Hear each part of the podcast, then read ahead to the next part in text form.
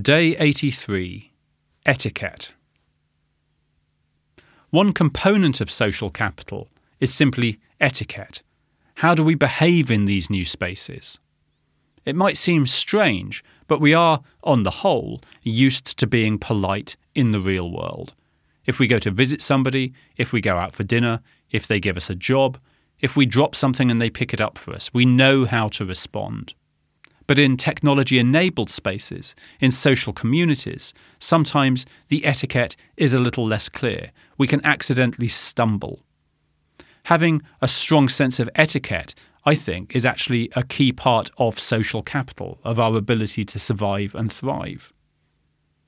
I talked a little earlier about the rules that I try to use in my own activities online. Very simple things. So, if somebody comments on an article I've written, I try to always respond to that. Now, I might not be perfect. I might not always manage to do it, but I try to work by that kind of rule that if somebody has been generous enough with their time to, to write something, then I want to thank them and to recognize it.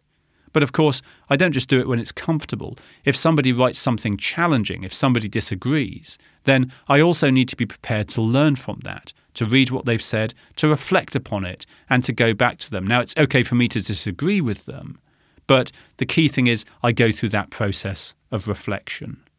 So think about your own etiquette. What are your rules about the way that you engage? And then, crucially, as a social leader, think how can I help other people to reflect upon etiquette, maybe people in your team or in your community.